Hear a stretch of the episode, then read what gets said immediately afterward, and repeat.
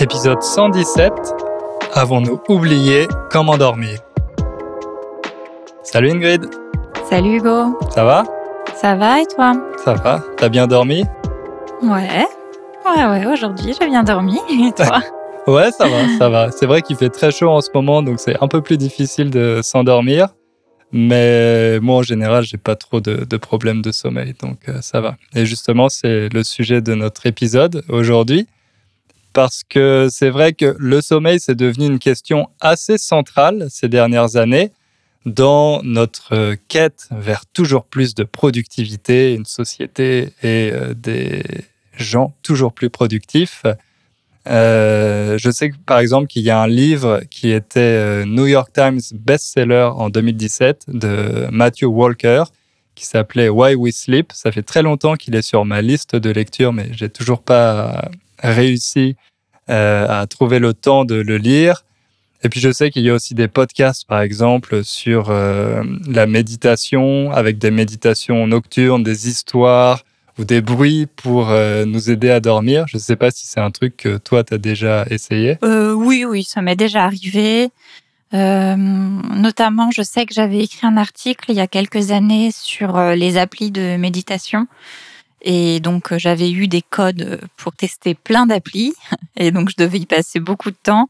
Et euh, bah, plutôt que faire que de la méditation en pleine journée, j'avais testé pas mal de de d'options qui permettaient euh, c'était d'un genre de méditation pour s'endormir euh, j'avais trouvé ça sympa ouais. et tu trouvais que ça t'avait aidé? Oui alors après c'est vrai que moi j'ai pas trop de pro j'avais pas trop de problèmes à ce moment-là euh, je dormais euh, assez facilement donc euh, je trouvais ça intéressant mais euh, bon je suis pas sûre que pour les personnes par exemple qui sont insomniaques donc qui font des insomnies, qui ont des vrais problèmes euh, pour dormir, ce soit forcément euh, parfait. Mais euh, je ne peux pas juger. Euh, j'imagine que ça fonctionne sur certains. Mais moi, j'ai tendance à tomber dans les bras de Morphée euh, assez facilement. Et ah, après, à dormir. ouais, je ne sais pas si ça existe dans les autres langues. Tomber dans les bras de Morphée. Hmm. C'est une expression qui veut dire tout simplement s'endormir. Donc c'est le moment où on passe de l'état de réveillé à l'état de endormi. Et c'est une expression qui se base sur une personne mythologique, Morphée. Je tombais dans les bras de Morphée assez rapidement et euh, après je dormais à point fermé pour continuer sur les expressions. donc... tu vas toutes les placer les unes après ah, les y en a autres. plein. Donc, euh... non, mais bon, j'avais pas trop de problèmes, mais effectivement, les applis de méditation euh, ont des options pour s'endormir qui sont en soi assez sympas, même qu'on ait un problème ou pas. Euh, ça nous met dans un petit monde enchanté avant de dormir, c'est cool. Ouais. Donc dormir à point fermé, ça veut dire dormir profondément, euh, très bien dormir. On a pas mal d'expressions qui sont synonymes. On a aussi dormir comme un bébé ou dormir mmh. comme un loir. Donc un loir, on a vérifié juste avant l'épisode, c'est un petit animal qui ressemble à un écureuil. C'est un rongeur qui hiberne sept mois pendant l'année en hiver. Hiberner, c'est cette période chez certains mammifères pendant laquelle euh, ils ne font quasiment que dormir pour euh, se, protéger du froid. Donc quand on dit dormir comme un loir ou dormir comme un bébé, dormir à point fermé, ce sont des expressions synonymes. Après, dormir comme un bébé, c'est un peu bizarre comme expression parce qu'en général, les bébés euh, ne dorment pas très bien. En tout cas, ça prend un certain temps avant qu'ils fassent leur nuit, faire ses nuits. Donc quand un bébé fait ses nuits, ça veut dire qu'il ne se réveille plus au milieu de la nuit, qu'il a un sommeil continu pendant 8, 9 ou 10 heures. Je ne sais pas combien de temps les bébés dorment exactement, mais... Je pense une bonne dizaine d'heures, une fois que... Euh, voire plus. Et toi, euh, tu disais au début, non, que tu dors plutôt bien ou Je dors plutôt... Ouais, je dors plutôt bien, mais c'est vrai qu'en vieillissant, j'ai commencé à avoir euh, besoin de dormir avec des boules qui Donc des qui ce sont des petits objets qu'on met dans ses oreilles pour bloquer les sons extérieurs, pour ne, ne pas entendre les sons extérieurs. Ouais. Et euh, depuis maintenant, c'est pardon, Boule c'est euh, la marque, il me semble. Euh, Voilà, Q-U-I-E-S. Et sinon, euh, je crois qu'il y a d'autres mots, tampon, euh, Bouchon tampon, d'oreille, bouchon d'oreille. Mais en France, en tout cas, on utilise boule caisse. C'est comme pour les Kleenex ou les sopalins. Ça vient d'une marque. Exactement, c'est le nom de la marque qui est devenu le, le nom de l'objet par défaut. Donc euh, ouais, depuis 4 ou 5 ans, j'ai besoin de boules caisse pour dormir parce que sinon, dès qu'il y a un, un son, j'ai tendance à me réveiller. Et c'est le cas souvent parce que euh, nos deux chattes dorment avec nous Ah. dans le lit et elles ont tendance à faire leur toilette vers 3 ou 4 heures du matin. Donc ça, c'était le truc qui me réveillait systématiquement et j'ai dû commencer à, dormir avec des boules caisses. Mais quand j'ai des boules caisses, en général, je, je dors euh, comme un bébé. D'accord, ok. Mais euh, on a un peu de chance, je crois, parce que euh, apparemment, un Français sur trois a du mal à dormir et 10 millions de Français ont recours à des somnifères. Les somnifères, c'est des médicaments qu'on utilise pour euh, réussir à s'endormir. C'est vrai que la consommation a beaucoup augmenté euh, pendant la pandémie de Covid, mais euh, de manière générale, en France, de toute façon, on consomme beaucoup de somnifères, d'antidépresseurs et tout ce genre de médicaments qui altèrent un peu le fonctionnement du cerveau. C'est vrai. Moi, j'ai un ami qui a eu le Covid là récemment et il m'a dit que le plus difficile pour lui, c'était les, problèmes de sommeil parce qu'il toussait en continu toute la journée et toute la nuit. Et à cause de ça, il n'arrivait pas à s'endormir. Et pendant euh, deux semaines, il a été complètement KO. Euh, pas vraiment à cause des symptômes, enfin, si à cause des symptômes du Covid, mais euh, tout simplement parce que ça perturbait tellement son sommeil euh, qu'il avait beaucoup de mal ensuite euh, pendant la journée à, être éveillé. Et, euh, c'était vraiment ça pour lui le, plus compliqué avec, avec le, le Covid. Ah oui, le pauvre. Et j'imagine qu'en plus, peut-être qu'il il devait continuer à travailler ou à avoir une vie entre guillemets normale. Et c'est vrai que euh, notre mode de vie actuel n'est pas forcément très adapté à euh, pouvoir faire des variations. Par exemple, si ton ami avait besoin de dormir euh, très longtemps l'après-midi pour rattraper son sommeil, il avait peut-être pas l'occasion. Exactement. Et c'est vrai que les problèmes de sommeil, c'est des choses qui sont assez handicapantes maintenant, qui peuvent vraiment nous, nous pénaliser. Un bon exemple de ça dans la culture populaire, c'est le film Fight Club, dans lequel le héros a des insomnies qui l'emmènent vraiment vers euh, voilà, une aventure euh, assez, assez étrange. Donc euh, ça, les faire des insomnies, avoir des insomnies ou être insomniaque, ça veut dire qu'on n'arrive pas du tout à dormir pendant la nuit. On n'arrive pas à, s'endormir.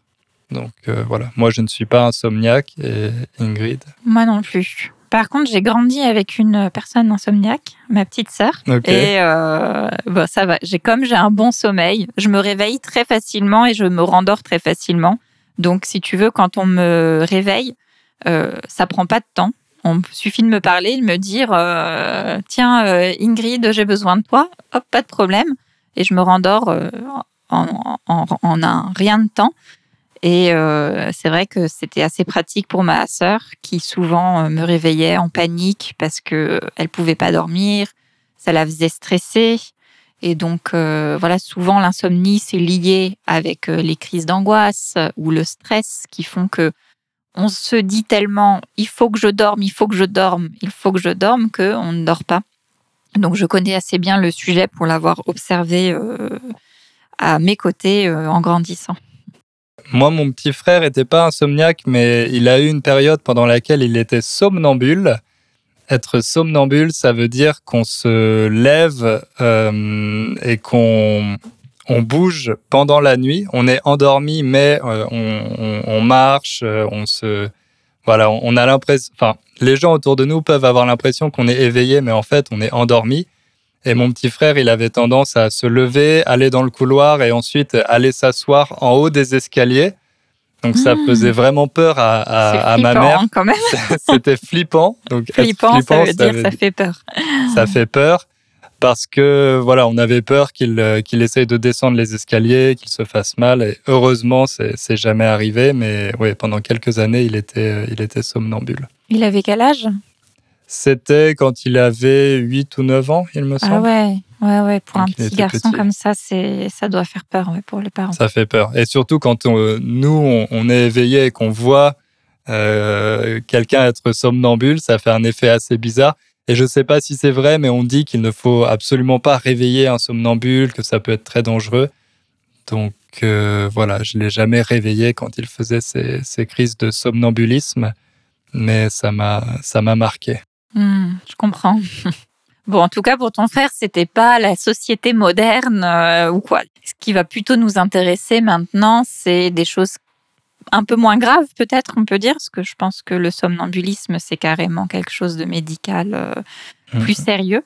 Mais on voulait vous parler aujourd'hui euh, de comment le rythme du sommeil a pu être perturbé et dans notre société moderne, dans notre société productiviste euh, et, comment on a oublié de dormir.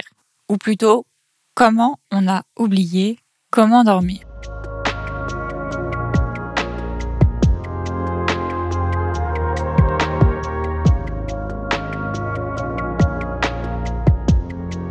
Un historien a découvert il y a une vingtaine d'années que euh, nos problèmes de sommeil sont peut-être liés à notre façon de dormir qui ne correspondrait pas à euh, notre rythme naturel, notre rythme biologique.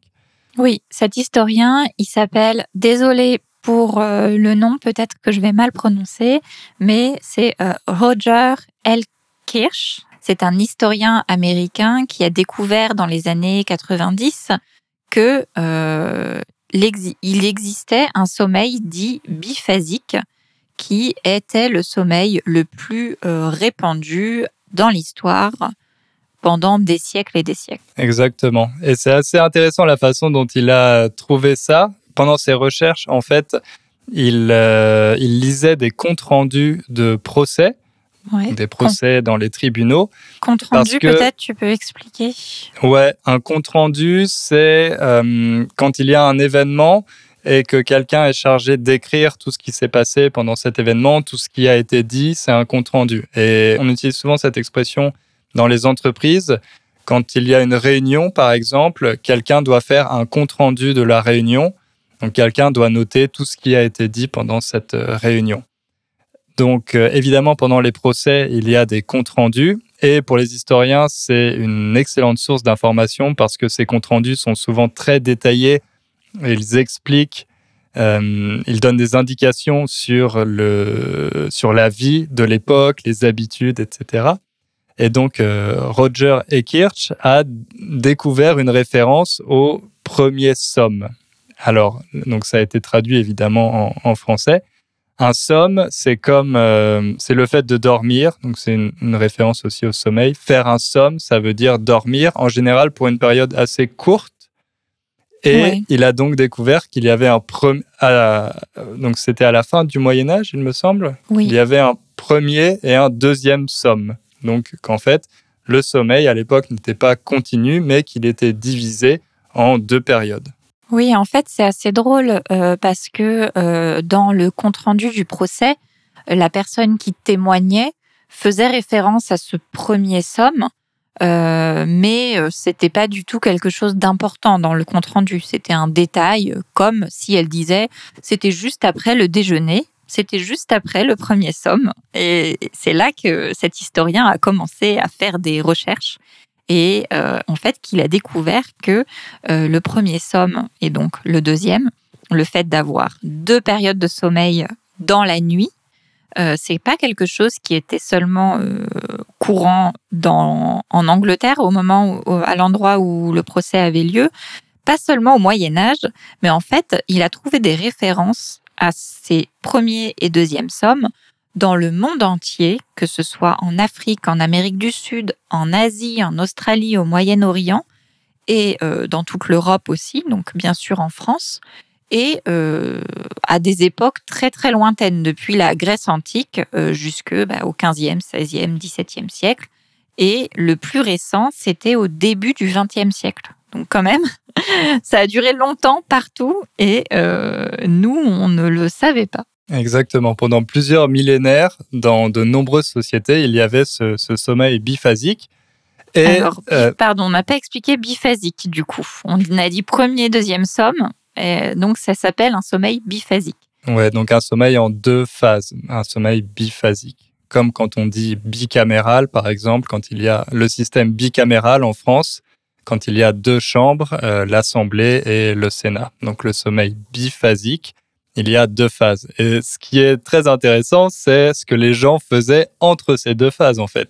Peut-être que déjà, tu peux nous dire euh, au niveau des horaires, à quoi ça, correspondait, ces deux phases? Alors, il y avait une première phase qui était quand on termine sa journée, en général, sa journée de soit de travail, de travaux à la maison, etc. Euh, L'horaire peut dépendre, mais euh, c'est à peu près, ça peut être, je sais pas, 20 heures jusqu'à 23 heures, par exemple, pour se reposer de sa journée. Et puis après, le deuxième, c'était euh, de euh, à peu près 3 heures du matin. Pareil, ça peut changer une heure, 3 heures, jusqu'au matin. Donc, fin de journée, une, euh, un réveil. Et puis après, du début de l'aube jusqu'à jusqu'au petit matin. Exactement. Ouais. Donc un premier somme qui était un peu plus court, de 2-3 heures, juste pour vraiment euh, se reposer de la journée, reprendre un peu d'énergie. Ensuite, euh, cette dort-veille. Alors ça, c'est un mot, on l'a traduit en français, mais bon, c'est pas vraiment utilisé. Euh, c'est une traduction de The Watch en anglais. C'est un mélange de dormir et veiller. Veiller, ça veut dire, donc c'est une chose qu'on qu'on ne fait plus vraiment maintenant, mais euh, veiller, c'est être éveillé le soir. On disait qu'avant, on organisait des veillées. Donc les gens étaient réunis pour se raconter des histoires et pour euh, passer la nuit ensemble sans dormir. Donc ça, c'était euh, veiller. Pour prier là, aussi beaucoup. Pour prier Il aussi. y a beaucoup de références à la veille dans la Bible, par exemple. Exactement, exactement. Donc euh, cette période de dort-veille durait entre une et deux heures euh, et elle avait lieu entre la première et la deuxième phase de sommeil. Et donc ce qui est intéressant, c'est ce que les gens faisaient pendant ce- ce- cette heure, entre euh, minuit et, une heure du matin. Donc euh, ils priaient, comme tu l'as dit, c'était une heure privilégiée pour la prière. Ils pouvaient lire, si évidemment ils possédaient des livres, donc dans le cadre bourgeois. Et c'était aussi un moment très propice pour les époux pour euh, avoir des relations sexuelles.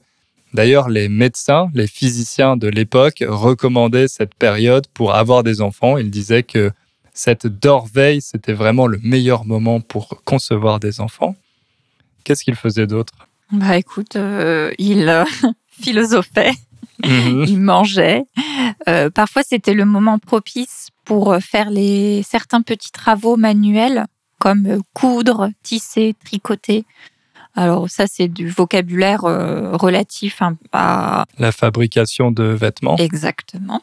Et euh, j'ai vu aussi, euh, c'était intéressant que souvent en fait ils discutaient parce que à l'époque il y avait beaucoup de façons de dormir qui étaient communautaires. On dormait avec toute la famille dans une même pièce. Parfois on dormait avec ses domestiques. Quand il y avait des voyageurs de passage, on les invitait à dormir dans dans le lit euh, commun à toute la famille. Donc à ce moment-là, au milieu de la nuit, c'était un bon moment pour euh, papoter, donc pour euh, discuter, comme quand on faisait des soirées pyjama, nous, quand on était jeunes. Exactement. Ouais, il y avait beaucoup de gens qui restaient simplement au lit et qui discutaient. Ils étaient aussi protégés par, euh, par la nuit, donc euh, c'était voilà plus facile de peut-être parler de, choses plus légères, de se confier des, secrets, etc. Mais cette dorveille, c'était vraiment une période très importante pour les gens de, de cette époque. Oui, ils pouvaient même euh, se visiter entre voisins. Et une dernière chose intéressante, et qui nous ramène notamment à ce procès dont on a parlé au début, c'était une heure propice. Propice, je l'ai déjà dit plusieurs fois, ça veut dire euh, qu'il y a un bon moment pour euh, commettre des crimes. Voilà. On se réveillait et puis, euh, comme c'était assez normal de se balader chez les voisins, si, si on voulait assassiner son voisin, c'était le moment parfait. C'était un bon moment et les criminels étaient protégés par la nuit, ce qui a commencé à changer au XVIIe siècle avec la- l'apparition de l'éclairage public. Euh, donc d'abord évidemment l'éclairage au gaz et puis après plus tard vers la fin du 19e siècle avec euh, l'éclairage euh, électrique. Ça en fait ça a tout bouleversé, ça a complètement bouleversé notre rythme de sommeil. Mhm. Oui c'est vrai parce que à la base ce rythme biphasique dont on a parlé c'est un rythme qui est en fait plutôt naturel. C'est un rythme qui se base sur le rythme circadien donc le rythme circadien, c'est, euh, ça veut dire tout simplement qu'il se base sur l'alternance entre le jour et la nuit. Donc comme il n'y avait pas d'éclairage artificiel, on s'éclairait seulement la bougie. Euh, c'était assez naturel de tomber euh, dans le sommeil au moment où le soleil n'était plus présent.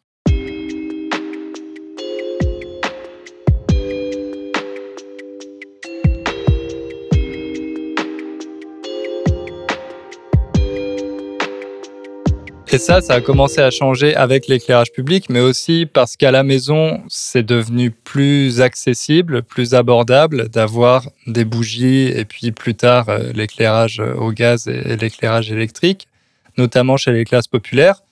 Donc les gens ont commencé à se coucher plus tard euh, et à en fait repousser de plus en plus cette première phase de sommeil jusqu'à ce qu'elle disparaisse complètement au profit de la deuxième. Donc on est passé d'un sommeil biphasique à un sommeil uniphasique, un sommeil en une phase. Euh, et je ne sais pas si tu as des animaux domestiques, Ingrid. Est-ce que tu as déjà vécu avec des chats? Oui. Parce que les chats, eux, ils ont un sommeil. J'ai déjà eu deux chattes à la maison. Euh, c'était celle de ma coloc, mais. Euh, Donc tu sais que les, chats ont plutôt un sommeil octophasique, on pourrait dire. Donc ils dorment un peu toute la journée en plusieurs phases. Et c'est vrai qu'ils sont euh, assez actifs la nuit parce que c'est une bonne période pour eux pour euh, chasser, pour attraper des animaux. Mais euh, moi, je sais que mes chattes, elles se sont adaptées à notre rythme de sommeil. Donc, quand on va se coucher à 23 heures, elles viennent avec nous dans le lit. et il y en a une sur les deux en particulier, Mia, qui dort toute la nuit avec nous. Et quand on se réveille le matin, elle est encore allongée à côté de nous et elle sort du lit euh, pour aller prendre son petit déjeuner en même temps que nous. Après, peut-être que pendant la nuit, elle se réveille, qu'elle va. Bon, je sais qu'elle va aux toilettes, par exemple, parce qu'elle en profite pour faire beaucoup de bruit. Mais, euh, mais c'est vrai que, voilà, même chez les autres animaux, euh, parfois notre rythme de sommeil doit s'adapter à notre environnement et, aux circonstances dans lesquelles on vit. Mmh. Oui, c'est vrai que les animaux dorment en général beaucoup plus que nous beaucoup d'animaux, les chiens, les chats. Euh, donc forcément, euh, ils dorment euh, un peu plus longtemps la journée, mais comme toutes leurs activités sont un peu basées, quand c'est des animaux domestiques, sur le rythme de la maison, forcément, ils s'adaptent. Tout comme nous, on s'est adapté d'une certaine manière à, donc à l'éclairage public, mais aussi au fait que maintenant, et depuis la révolution industrielle, on a euh, inventé quelque chose qui n'existait pas avant, euh, c'est le réveil matin, tout simplement.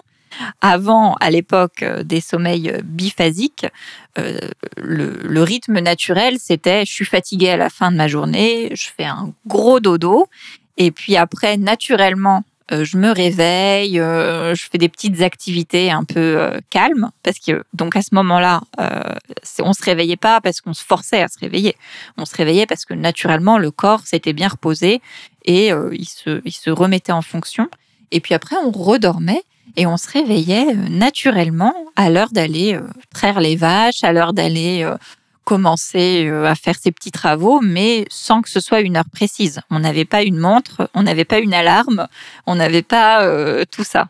Ni de patron qui nous disait allez, il faut que tu arrives à telle heure euh, et tu dois pointer. Mais à la révolution industrielle, ça a changé. D'ailleurs, l'ironie du sort, donc ce qui est vraiment ironique dans cette histoire, c'est qu'apparemment l'inventeur du réveil, la personne qui a inventé cet objet, c'est quelqu'un qui vendait des montres et qui avait des problèmes pour se réveiller le matin. Donc, il a modifié des montres pour euh, en avoir une qui euh, lui permette de se lever le matin. c'est lui qui a inventé le réveil. Merci. hein.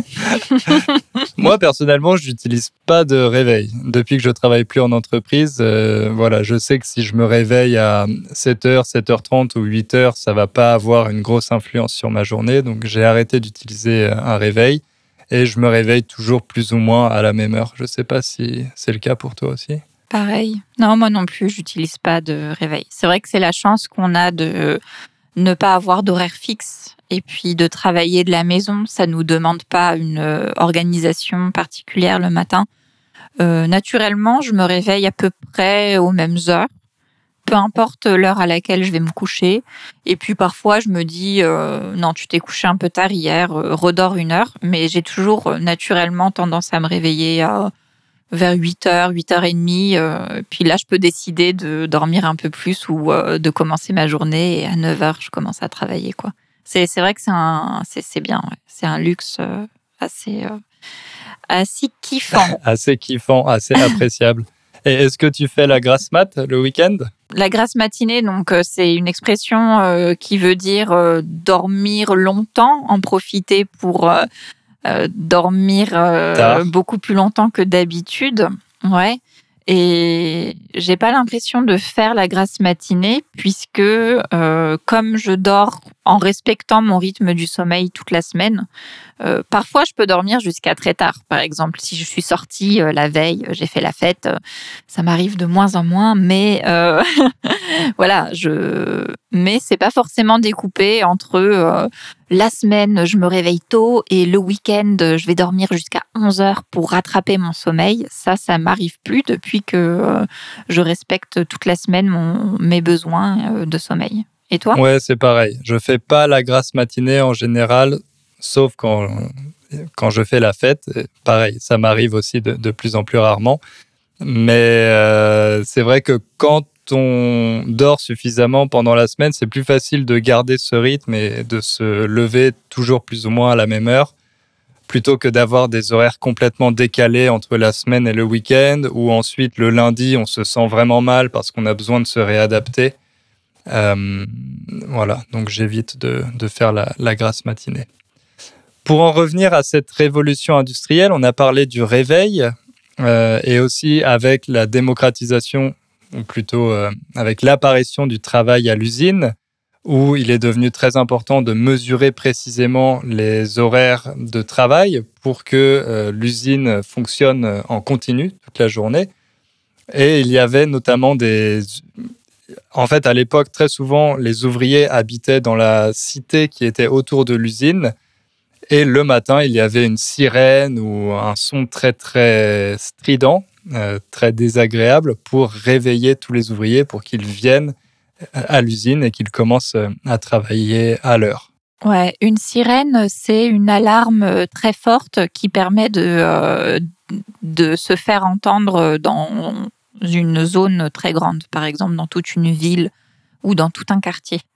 Euh, Il y a encore des sirènes aujourd'hui, euh, les sirènes des pompiers, par exemple. euh, voilà, c'est des alarmes assez horribles comme on s'imagine. Tu dors sur le lieu du travail et il y a une alarme qui réveille tout le quartier pour dire allez les gars, on arrête de dormir et on va bosser. Ouais. C'est une belle invention. Donc heureusement ça c'est fini, mais maintenant tout le monde a un réveil dans sa chambre, ou en tout cas, et c'est encore pire, un smartphone, parce que beaucoup de personnes utilisent leur smartphone, leur portable comme réveil.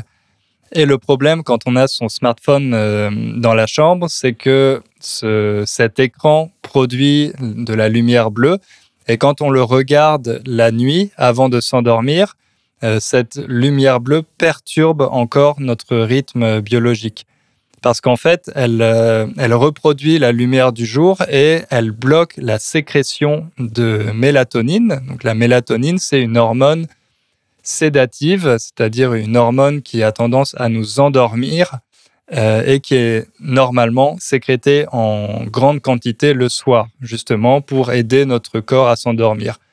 Là, quand on regarde son smartphone avant de se coucher, ça bloque la sécrétion de mélatonine et ça perturbe notre sommeil. Ça, c'est une chose qui, est de plus en plus connue maintenant et les gens essayent de, de lutter contre ça. Par exemple, ma copine et moi, depuis quelques années, on a complètement banni les smartphones de la chambre. Euh, donc voilà, le soir, quand on va se coucher, on n'a pas le droit d'emmener notre smartphone dans la chambre, on le laisse dans le salon. Et je pense que ça a pas mal amélioré notre qualité de sommeil. Il manque plus qu'à bannir euh, les chats ah non, de ça, la chambre impossible. et vous dormirez sur vos deux oreilles. Non, non, les chats sont tolérés. Euh, mais on n'oublie pas quand même quelque chose de positif de notre époque et pour lequel l'humain s'est aussi adapté, c'est que euh, avant, euh, les gens dormaient toujours que d'un œil. Dormir que d'un œil, c'est une expression assez courante qui veut dire euh, ne pas dormir profondément parce que on, est quand même attentif à ce qui se passe autour de nous. Et à une époque, comme c'est encore le cas pour les animaux dans la nature, euh, on devait faire attention à toutes les éventualités de danger, euh, les agressions euh, et j'en passe quoi, les catastrophes naturelles, etc. Aujourd'hui, c'est quand même le sommeil monophasique est quand même plus adapté puisque on peut dormir sur nos deux oreilles. Encore une expression, hein, vous en aurez beaucoup. Donc dormir profondément, euh, bah parce que on est assez protégé, on est dans nos maisons, tranquille, euh, avec quand même peu de chances d'être agressé ou d'avoir une catastrophe qui nous arrive. Donc forcément, on peut se permettre de dormir euh, d'une traite, donc beaucoup, euh, d'un coup. Exactement, ouais. On peut dormir d'une traite de manière continue. Et puis, c'est aussi, on a gagné en confort. Parce qu'aujourd'hui, en général, toutes les personnes euh, dorment dans un lit. La plupart des gens ont les moyens d'avoir un lit. Alors que quand, quand j'ai lu cet article, par exemple, c'est vrai que les gens au Moyen Âge euh, avaient rarement des lits, donc ils devaient dormir plutôt sur des matelas faits avec de la paille et qu'ils devaient partager avec toutes les personnes de la famille, avec parfois des inconnus aussi qui étaient de passage. Donc dormir dans ces conditions, c'était vraiment difficile. Il y avait aussi des puces de lit, ces petits insectes qui euh, sont dans, dans les matelas et qui vous attaquent pendant la nuit, qui laissent des marques rouges sur le corps, qui sont vraiment très très désagréables. Ça existe toujours aujourd'hui, mais beaucoup moins qu'au Moyen Âge. Donc, euh, on a gagné en sécurité et en confort. Et euh, même cet historien, euh, Roger Ekirch, dit que le 21e siècle, c'est l'âge d'or du sommeil. On n'a jamais mieux dormi que maintenant. Donc conclusion, le réveil, c'est pas cool, mais quand même, on dort mieux aujourd'hui euh, qu'avant. On va pas non plus regretter euh, le Moyen Âge. Exactement. Et si vous voulez tester le sommeil biphasique, c'est pas quelque chose qui est recommandé parce que comme c'est plus vraiment naturel pour nous, ça implique de mettre un réveil euh, pour avoir cette période justement entre les deux sommeils. On peut essayer, il y a certaines personnes qui expérimentent avec ça et qui ont des résultats plutôt positifs, mais euh, voilà, c'est pas forcément quelque chose qui est recommandé par, euh, par les médecins. En fait, ce qui est recommandé, c'est de suivre euh, son sommeil naturel. Donc, euh, si vous vous réveillez à, minuit naturellement et que vous avez envie de lire un livre, go. Mais mettre un réveil au milieu de la nuit pour philosopher, franchement, c'est pas très recommandé. Oui. Ah oui, on a oublié de le dire, mais euh, ça peut rassurer un peu les insomniaques si vous avez tendance à vous réveiller au milieu de la nuit, vers minuit ou une heure, et à être éveillé pendant une heure. Euh, c'est peut-être tout simplement une euh, réminiscence, un vestige de votre euh, rythme naturel de sommeil.